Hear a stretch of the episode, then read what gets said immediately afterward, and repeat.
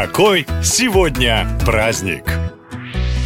Есть ли жизнь на Марсе, нет ли жизни на Марсе, какая разница? Говорил герой комедии «Карнавальная ночь» после опрокинутых 100 граммов. 4 октября даже те, кого совсем не беспокоит этот вопрос, могут выпить за бесконечный космос, причем не один раз. В эту дату начинается Всемирная неделя космоса, необычный и интересный праздник, который когда-то придумали в ООН, чтобы как-то отметить запуск первого спутника Земли Земли. Случилось это, кстати, в 1957 году. Смысл космической недели в том, чтобы люди наконец подняли голову и поинтересовались, а что там вообще происходит. За тысячи и сотни километров от поверхности Земли. По традиции в НАСА в этот день настоящие астронавты посещают, например, школы и отвечают на разные вопросы, рассказывают о своей опасной работе. Кстати, пару лет назад в американском космическом агентстве составили список самых популярных детских вопросов космонавтам. Вы удивитесь, но на первом месте странный, кажется, вопрос, и звучит он так. Что будет, если человек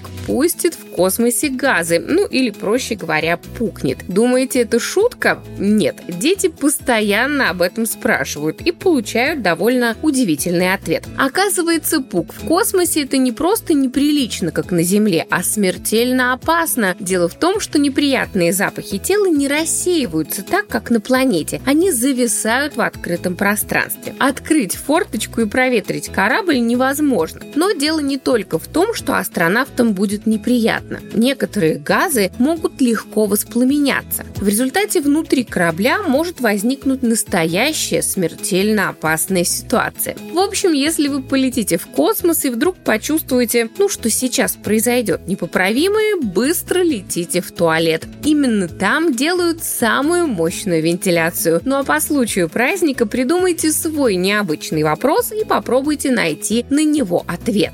И 4 октября нужно быть осторожным, ведь в эту дату у вас может случиться очень странный приступ, даже если вы абсолютно здоровы. В эту дату отмечают День случайных приступов поэзии, так что не удивляйтесь, если бабушка у подъезда поздоровается ямбом, ну а начальник отчитает вас хореем. На этом все. Больше уникальных праздников в следующем выпуске. Пока!